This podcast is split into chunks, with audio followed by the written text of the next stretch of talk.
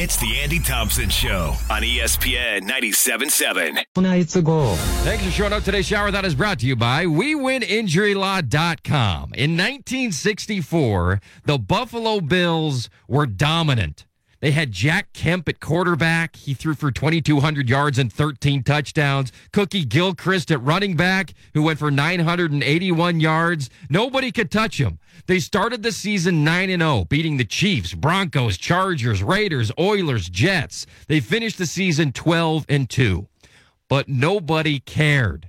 They didn't get to play for the world championship because they weren't in the NFL. They were in the AFL. There was no Super Bowl. So they had a great season that nobody cared about.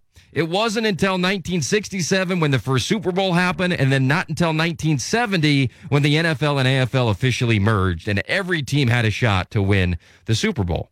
That 1970 merged season in professional football is the 2024 college football season that's upcoming. It only took college football 54 years to figure this out.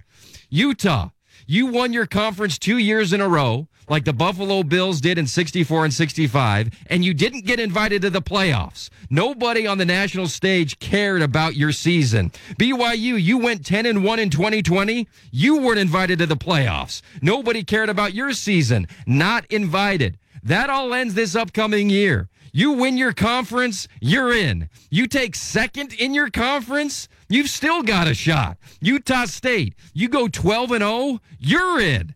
There should be dancing in the streets this week for mid tier college football programs. The merger has happened. You've been masquerading as big time programs for years, but now you actually have a shot to get invited to the party. That's your shower thought. We'll be right back.